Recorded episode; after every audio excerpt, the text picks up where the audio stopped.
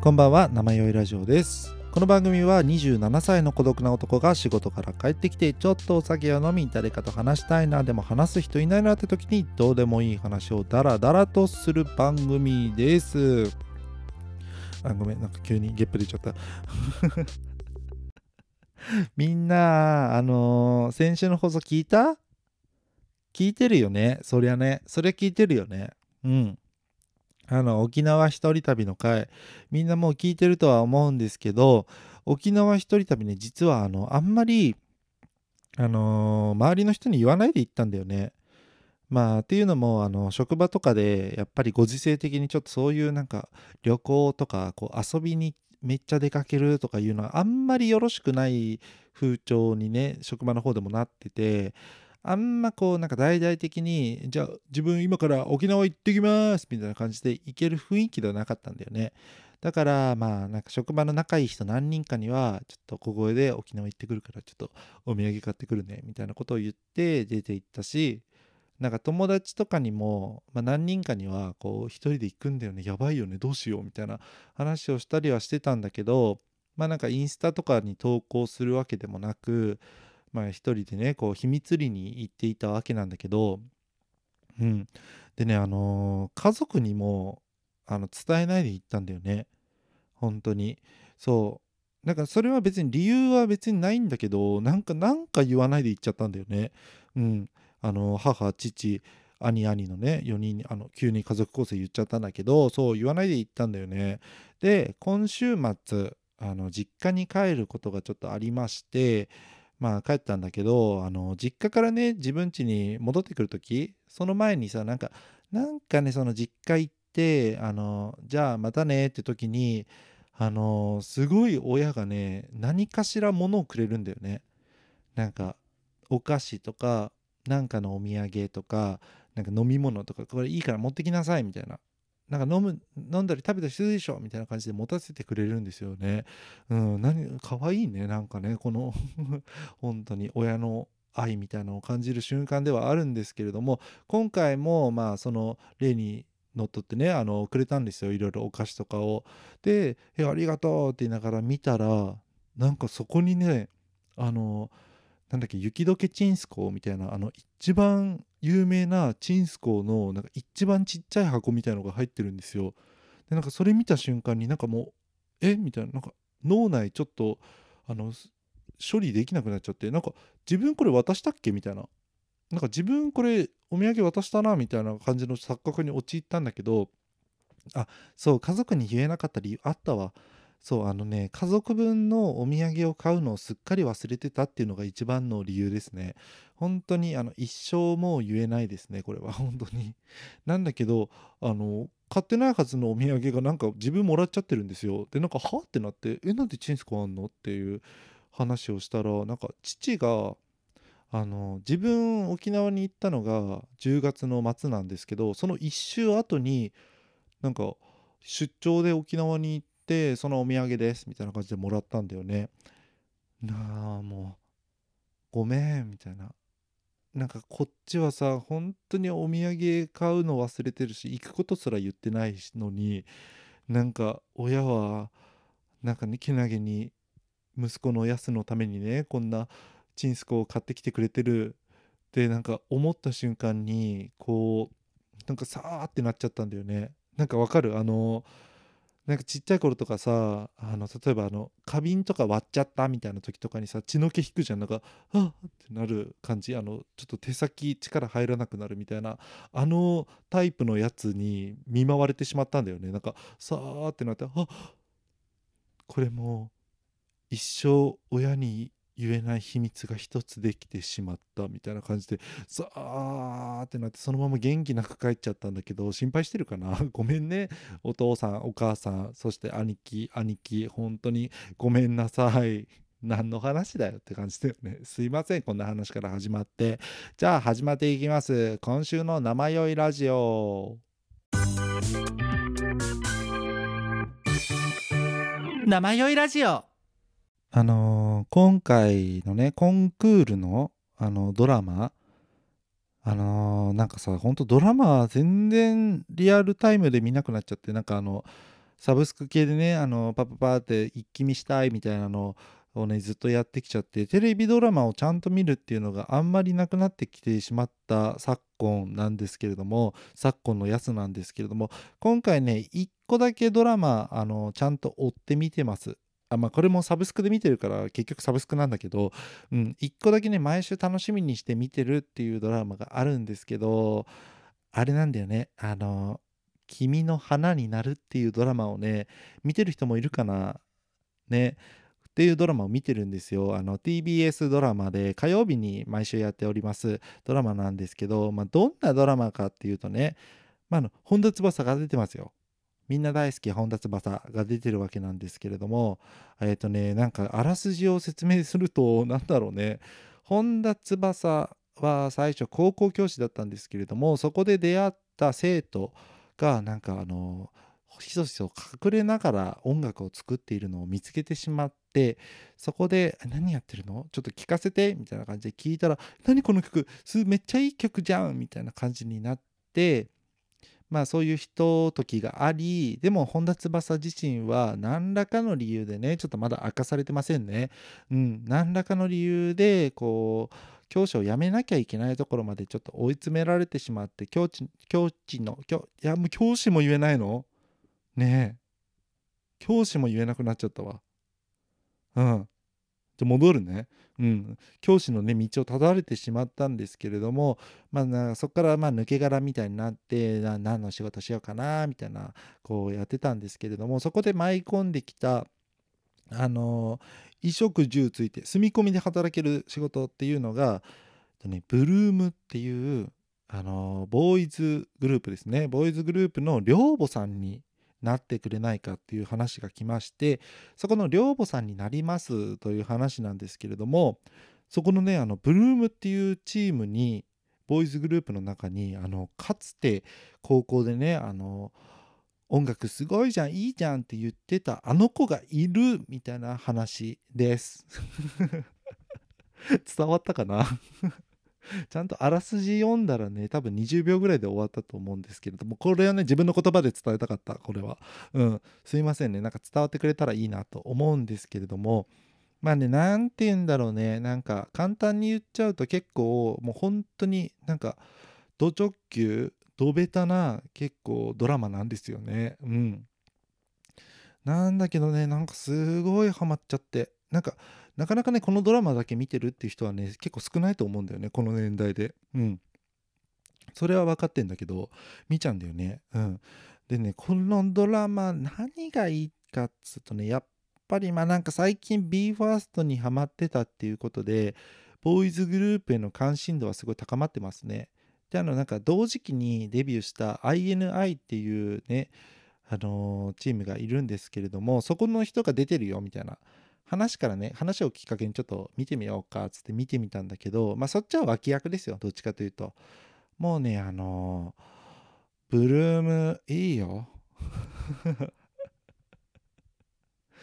ブルームまあこのドラマのために作られたあのー、グループなんですけれどもなんつったっけねあのー、主人公のねその本田翼となんかどうにかなっちゃうんじゃないかなみたいな人はね、なんて人だっけな、あれに出てたんだよね。あの、最愛に出てたの。最愛の吉高由里子の弟が、なんと主役級のクラスで登場みたいな感じで、そこもまあね、なんか見るきっかけになったところではあるんですけれども、すのとね、とにかく本当にね、ドベタなんだよね。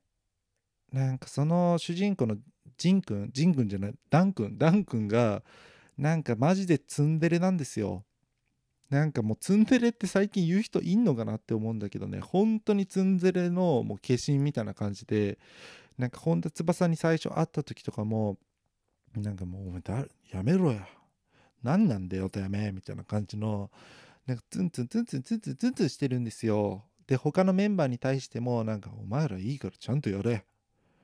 俺はそういうの嫌いだみたいな。なんかツンツンツンツンしてるんですよ。もうツンツンツンツンツンツンしないでって思いながら見てたんだけどもうねでもなんかツンツンしてる人ってほんとツンツンしてる人のそのなんつうのまあいわゆるデレですよね。デレがこうちょっと垣間見えた時って本当になんかさあのそれ本心じゃんみたいななるんだよね。なんかさ普段からまあデレじゃなくてもこうニコニコ爽やかなんか誰にでも優しいみたいなねことをしてるのってまあすごいいいと思うしあ人もいいねっつってなんか人間関係を築く上ではめっちゃいいと思うんだけどまあでもなんか何が本当で何が嘘なのか分からなくなるみたいなあの危険性ははらんでると思うんですよね。なんかあのこの人いつもニコニコ笑ってるけどあれそれ本心で笑ってんの？なんかもしかしたら家帰ったらすっごい暗い人なんじゃないの？みたいなねとこ思われたりすると思うんだけどまあ割と今自分も職場ではそのタイプなのかな？いやだいぶもう抜けてきちゃってボロが出てきてるんですけど最初転勤した当初はねやっぱりニコニコあの何でもやります自分がやります。あそうなんですね。わかりました。はい頑張りますみたいなタイプですごい元気はつらつみたいな感じでやってたんですけれどもまあねでもそういうのって本当にバレちゃうと思うんだよね。なんか本心でそれの人ならもうずっとそれでいられると思うんだけどあの本心まあ本心ですけど本心ですよ。本心なんだけどまあどこか無理しちゃってる部分みたいなある人はその裏っていうのはすぐにね見透かされてしまってこの人本当笑ってるけど心の奥では何を心の底では何を思ってんだろうねみたいなさ思われたりするんじゃないかってねちょっと自分でも思っちゃうんだよね。人にも思っちゃうからね自分でもそうなってんじゃないかって思っちゃう部分はあります。本当に。怖い。え何の話？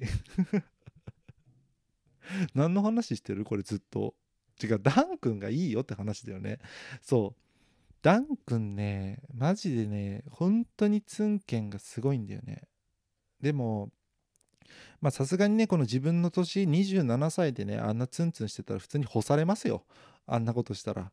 お前らちゃんとやれや。何やってんだよてめえら。おいついてこいよみたいなことを言っても寒いってなっちゃうんだよね。まだそこなの？あんたみたいな感じになっちゃうじゃん27歳でまだそのあのステージのやつ？っていうになっちゃうのであのちょっとなかなかできはしないし真似はできないんですけれどもなんだろうね。あなんか分かったわ。あれあれ。あの学生の時こうありたかったなっていう自分なんだよねダンは。そう。自分あの割と学生の時からなんかもう「あー」みたいな感じ。もう「分かった分かった」みたいなさこのなんつうの変なテンションのおかしな人でさ通ってきたからさあの一回やらやりたかったのはあのツンツンしてツンツンしつつもたまにデレ出した時なんかみんなになんか「わあいつはやっぱりいいやつだな」みたいなことを言われたかった学生時代。ないよねもう。戻ってこないよねって思いつつ見てるんだよね本当に。まあ内容としてはマジでベタだよ。なんかその若者同士があのちょっとしたすれ違いとかが起きるわけですよそのグループ内とかでも。でもなんかみんな悪いやつじゃないの。みんないいやつでそれぞれの正義というかそれぞれ思ってるこのチームのために頑張ろうみたいな思いが強すぎるがゆえにこうなんかぶつかっちゃうみたいな。そしてそれをあの本田翼があのねちょっと外側からあのやれやれ頑張れうんってあの結構ね寮母さんっていうぐらいだからお母さん母目線みたいな感じで見てうんってこうアシストをしたりねしていくわけなんだけどまあベタだよねこれ。何回もなんか見たなっていう感じではあるんだけどなんかね安心しちゃうんだよね。でしかもその母目線の本田翼とあのダン君何個下なんだろうね。もう結構十何個下とかになっちゃうと思うんだけどダン君はね本田翼のことがねもう好きなんだよね。そう。であの本田翼もあれ？この気持ちは何？この胸のざわめきは？みたいなターンが始まってまあこれもよくあるやつなんですけど始まってでも私は寮母あの子はアイドル。私とあの子の関係が進んでしまったら彼らの頑張りを潰してしまうみたいなこの葛藤に苛まれるみたいなのも全部見たことある。本当に。けなしてるわけじゃないよ。本当に。全部見たことあるんだけどそれが安心につながってんだよね。なんかああそうくんでしょ？そうくんでしょ？はいそう来た。はいいいね。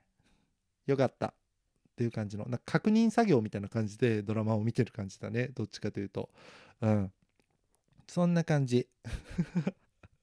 あの衝撃の展開とかもういらないのさ。なんか仕事から疲れて帰ってきて見るときに。この先どうなんの？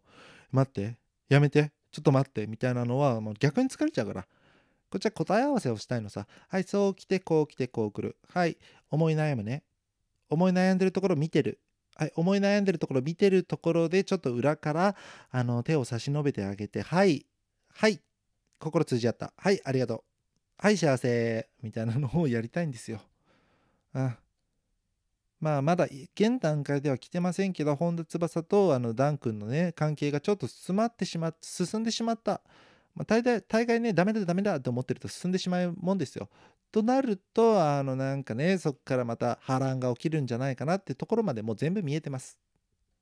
多分視聴者全部見えてます。まあそうなんだけどじゃあなんで見んのかっていうねどこに魅力感じてんだ。まあ安心感も魅力の一つではあるんですけれどもただねそれだけじゃないんだよね。ああ。あのね親友の弟弟くんがいるんですけれども弟くんが10個下なんですよ。10個下でね今17歳高校2年生なんですけれどもなんかねダン君がもうその弟くんにちょっとだんだん見えてきちゃってて結局。そう。なんかその弟くんっていうのもわりかしちょっとねツンデレな部分があるんですよね。うん。割となんかツンツンツンツンしててうるせえみたいな。うるせえ。いやいいから。みたいな感じをなんか姉にツンツンとかしたりするんですけれどもなんかちゃんと分かってんだよねそういうツンツンする人って。デレの部分というかなんか筋通ってんだよね本当に。そういうところ本当いいと思うよって感じ。かっこいいよねやっぱりって感じなんだけどそれに見えてしまう。うん。なんかね弟くんのねその成長をずっと見てきた中でこっちはもうあのいわば本田翼ですよこっちは。まあ、その弟くんと恋に落ちることは絶対にないと思うんですけれども本田翼目線で弟くんを見てるわけなんですよね。あそんなこともできるようになったの？みたいな。バカにしてるわけではなくて本気でなんかもう高校生なんだみたいな。であの私たちの親友界隈親友界隈ではその弟くんのことを本当宝だと思ってて世界で一番かっこいいと思ってるんですよ。だからもう本当にねあのあブルームにぶち込んだら一番人気ですよそんな。あの弟くんが。っていう感じですね。なんか本当弟くんに見えてくるのであの応援のしがいがあるというか応援したいっていう気持ちがもう 100%120% に膨れ上がってますね今ねブルーム。本当に。いいよ。しかもですよそのブルームっていうあのグループがですね今ドラマの間期間限定なのかな？あの短い期間ではあると思うんだけど実際にねグループとして活動してるんですよ。結構なんか音楽グルー番組とかにね出たりしてそれぞれねちょっと活躍してる。それぞれじゃないか。あのグループとして活躍してるってところがなんかドラマと重なってまたなんかいいよねっていうしかもなんかドラマの間だけのこの刹那を見てるっていう感じがすごいいいんですよね。うん。しかもねなんかなんて言うんだろうね。結構多分俳優ずっと俳優で来てることあのアイドルグループとか結構オーディションとかにも挑戦したりアイドルグループになってた子とかもすごい起用してるんですよね。何対何なのかなとかは分からないんですけれどもまあねなんか見ててもちょっと分かってたんですよね最初は。なんかこの子演技ずっと俳優で来てて演技で一本で来てる感じでなんか演技すごい頑張ってるなっていうことをなんかあすごい初挑戦感現れるなんか演技の感じだな可愛い頑張れみたいな感じのこと結構いたんですけれどもなんかねそれが音楽番組とかに出て実際に目にするとなんかねその何て言うんだろうね今までドラマの中では結構俳優陣の方々が引っ張ってるみたいな俳優の子たちが頑張って盛り上げて周りも引っ張っていくみたいな感じで頑張ってる印象が強かったんですけれどもそのね音楽番組とかになると逆に逆なんですよね音楽番組にも関わらずあのドラマの中で歌とかダンスとか踊ったりするシーンとかでもなんかそこが逆転してそのアイドルグループとかで頑張ってきた子たちがめっちゃ光るんですよね。そうでなんかやっぱすごい違うんだと思ってなんかその子たちが引っ張ってその俳優陣も多分未経験とかの子もいると思うんだけど分かんないんだけどね。もう子たちも引っ張られてなんかすごいいいあの若者たちが切磋琢磨してるう飯うまみたいな感じになるんですよね本当に。ずっとキモくない？何分喋った？ここの話。でずーっとキモいぞ。15分ぐらいやってるけど。大丈夫？みんないいもん垂れたよね大丈夫？そんな感じ。一回みんな見てみて。なんかネットフリックスとかでやってるから。本田翼まあ好きでも嫌いでも見れる。って感じ。うん。みんな見てみてね。うん。自分さあのー結構ね何でも美味しく食べれちゃうんだよね。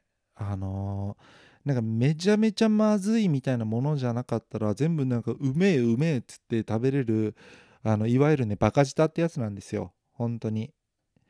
結構昔からだと思うんだけどなんかラーメンとかの話する時すごい思うんだけどなんかここのラーメンがうまいとかここのラーメンがまずいとかいう話ってよく出るじゃないですか。でなんか父親とかも結構ラーメン通みたいなところがあってなんかこのラーメンはうまいこのラーメンはダメだみたいな話を結構するんですけどあれねマジで一回も共感できたことないんだよね。なんかラーメン屋のやラーメン全部うまくない？本当に。なんかなんつうんだハマるかハマらないかとかは別にしてだよ。もう一回来てなんか食べたいかみたいなのは別としてその食べてる瞬間はえこんなラーメン何これまず？って思って食べるたことないんだよね。うん。これ、ね、バカなのかな？した まあなんかラーメンに限らず割と何でもさあのま、自分で作ってめっちゃなんかまずみたいなことはあるけどあのご飯屋とかで食べた、ね、ものでまずいとか思ったことあんまりないんですよね。あなんかすっごい安いあの回転寿司屋の縁側とかウニとかはちょっとあやばいまずい臭っみたいな感じはあるんですけどまあなんかそれはまた別の話であって うん、基本的に外食全部うまいよみたいなうまいよって感じで来れるねまあバカ舌なんだろうね。うん。バカ舌だとは思うんだけどなんかねあの職場で仲いい同期とね今年転勤してから何何回もねご飯に行ってんだけどちょっと途中で気づいちゃったんだよね。なんかこの子もしかしたら下繊細だよなと思って。繊細舌の方だなって思ってて。っていうのもなんか割とねなんかまずいっていう感覚をちゃんと持ってるんだよね。なんか本当にどうでもいいチェーン店の店とかのものをなんかこれこんなもん食べるぐらいならなんか家で食べた方がマシみたいな感じのをなんかバサッと言ったりとかするあちゃんとまずいっていう感覚をね外食でも持てる方なんだなと思ってなんかあの天才だなっていうね ちょっとニュアンス良くないバカにしてる感じ出ちゃってると思うんだけどね繊細だなと思って見てたんですよね。でまあなんか見てるだけというか思ってるだけだったんですけれどもなんか最近になってもうちょっとともう仲良くなってきちゃって何でもこう包み隠さず言うようなね感じになってきちゃって本当になんかした繊細だよねみたいな話をするようになっちゃったんですよ。そしたら決まってあっちもなんか本当にやすくんは本当になんかバカ舌だよねみたいな話になるんですよね。ただもう喧嘩本当に。喧嘩しちゃうよね。なんかいい喧嘩というかディベート始まるよね。なんかバカ舌と繊細舌どっちが幸せなのかみたいな。多分どっかでいろんなところで繰り広げられてる内容だと思うんだけど。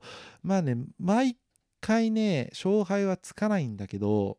うん。なんかねこっちの言い分としてはあのバカ舌の方が何でも美味しく食べれんのよ本当に。何でも美味しく食べれた方があの嬉しいし楽しいし幸福じゃない？みたいな。話まあこのね一辺倒で行くんですけどこっちは。行くんですよ。そしたらあっちはいやいやいやと。いやいやそんなことはないよと。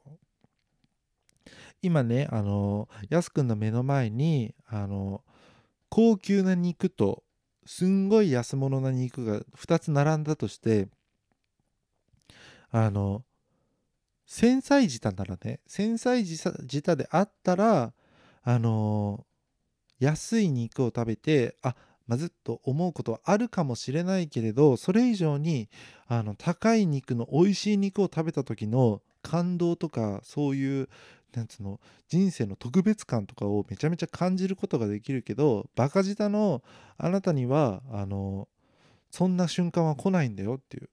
どんな肉を食べたってこう平均的なあ美味しいあ美味しいこれもうまうましか感じられないのって本当の幸せなの？みたいな話になるんですよね。なん深いじゃん。何これ。まあなんかどっちも正解ではあると思うんですけどね。どっちも正解ではあると思うんだけど、なんか負けた感じがする。うん。なんか人間の営みとしてなんか負けてる気がするんだよね。うん。なんか考えさせられちゃうところがあって、なんか食食だけの話じゃないなこれと思って。なんかさうん。なんか映画とかそういうのもそうじゃない？やっぱり。なんか何見ても楽しいみたいな。あのー、なんかどんなつまらない映画を見たってちょっと楽しかったって思えるような人っていうのはなんかすんごい素晴らしい映画を見た時にもあの映画映画繊細映画映画を繊細に見る人はねなんかこれは面白くない。つまんなかった。2時間無駄にしたみたいなことを思うことがあるかもしんないけど本当にすごい映画に出会った時素晴らしい映画に出会った時にもしかしたら人生を変えられてしまうかもしれないっていう瞬間が来るかもしれないんだよね。でもあのバカ映画視聴者はバカ映画視聴者はそんな素敵な映画素晴らしい映画に出会ったとしても人生を変えられるかおるどどころかおるかあのああ面白かったの2秒で終わるわけなんですよ。感想が。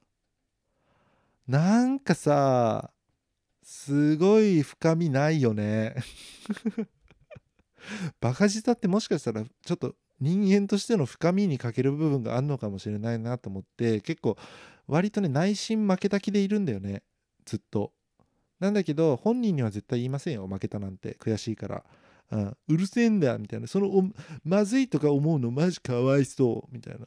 こんななんか別にこんなにまずくもないもの。まずいって思っててほんと不幸だねみたいな感じの言い方しかできないの。本当に負けてない？全部。全部負けてんだけど。腹立ってきた今今になって。本当に。こんな言い合いのできるさ人にあの出会うと思わなかったよ。あの新しい職場で。この前なんてさなんか本当に話ちょっと変わっちゃうけどその子なんかちょっと飲みに行って二次会というかちょっと飲み足りないからあの安くんちで飲もうみたいな感じで飲んだんだよね。で2人ともめっちゃ楽しくなってきちゃってあのテレビでねあの YouTube とか流してそれこそね BE:FIRST 流してなんかちょっと踊れるので自分。なんか踊ってみろやとか言ってなんかちょけてこうやって踊ったりしたらもうなんかねしつこいんだよね。そいつ本当に。でなんか本当に何回も同じ曲流してくるの。ことあるごとに。でも何回も踊らされて何回も踊らされてもうなんかえまた踊るのか？あでもまあ楽しいからいっか踊るかみたいな感じでやってたんだけどまあなんかそのそれとは別に次の日自分用事あったのよ。用事っていうか仕事あったんだよね。だからもうなんか割ともうそろそろちょっと帰ってほしいなみたいな。ちょっと寝たいなみたいな感じで思っちゃっててなんかそろそろなんか閉めるかみたいな思ってる時にずっと BE:FIRST 投げる流されてなんか踊らされてああもうああってなってもうなんかパン爆発しちゃって自分がなんかもう帰ってみたいな。もういいからもうもういい加減にし帰れ帰れみたいな感じになっちゃって 喧嘩じゃないじゃん。こっちのあれじゃん。なんか発作出てるだけだったわ。なんかもう帰れってなってもうもういいからもうもうねいつまでそれ流してるの？もう帰ってみたいな感じになってもうなんか締め出して本当になんか靴履かせるか履かせないかぐらいな感じでなんか玄関から外になんかもう 放り投げてそのままドア閉めて鍵まで閉めたみたいなことをしてたんだけど最低なともこれ友達？最低すぎん？でね後日その話になった時にまあこっちの言い分としてはなんか明日仕事がある人に対してあんなになんかしつこく踊らすのはなんかないよみたいな話をしたんだけどなんかその子がなんかえ？みたいな。え？ってなってるんだよね。ちょっと引いた感じなんだよね。でえ何？って言ったらなんか本気で一回もあのやすくに踊ってくれって言ってないんだけどって言われて。あれ？と思って思い返したらなんかね一回も踊ってくれってやっぱ言われてないんだよね。勝手に踊り出して勝手に切れて勝手にねあの追い出して鍵まで閉めてる子は本当に。なんか思い返したらそうなんですよね。なんかあのーすぐ踊り出す癖はあるんですよね。だから多分勝手に踊ってたんでしょうね。本当に。反省です。この場をお借りして謝ります。ごめんなさい。本人には恥ずかしいからあのちゃんと謝れませんけれどもこの場をお借りしてね皆様のちょっとね力を借りて言わせていただきます。ごめんなさい。今ふざけた感じだったねちゃんと謝るわすいませんでしたはい、ちゅうことで今回はこの辺にしたいと思います。本当に自由にやらせていただいてありがとうございます、本当に。なんか、ポッドキャストってこんな感じでよかったんだっけ？ね、わかんなくなってきましたけど、あの、友達にもあの無事懺悔できたことですし、本当に満足です、今日は。本当にありがとうございました。はい。ということで、生酔いラジオの方は、あの、生酔いラジオでは皆様からのメールも募集しております。メールアドレスは namayoiyoiyoii アットマーク gmail.com 名前よいよいよいアットマーク gmail.com です。Twitter、Instagram の方もやっておりますので、名前よいラジオで検索してフォローしてみてねっていうことで、はい、冬もね、本当に本番になってきたね。なんか、毎回寒さのこと言ってるけど、もう結構ガチで本番にな差し掛かってきてると思うので、みんなマジであったかくして寝てくださいね。それでは今日はこの辺で、さよなら、さよなら、さよなら。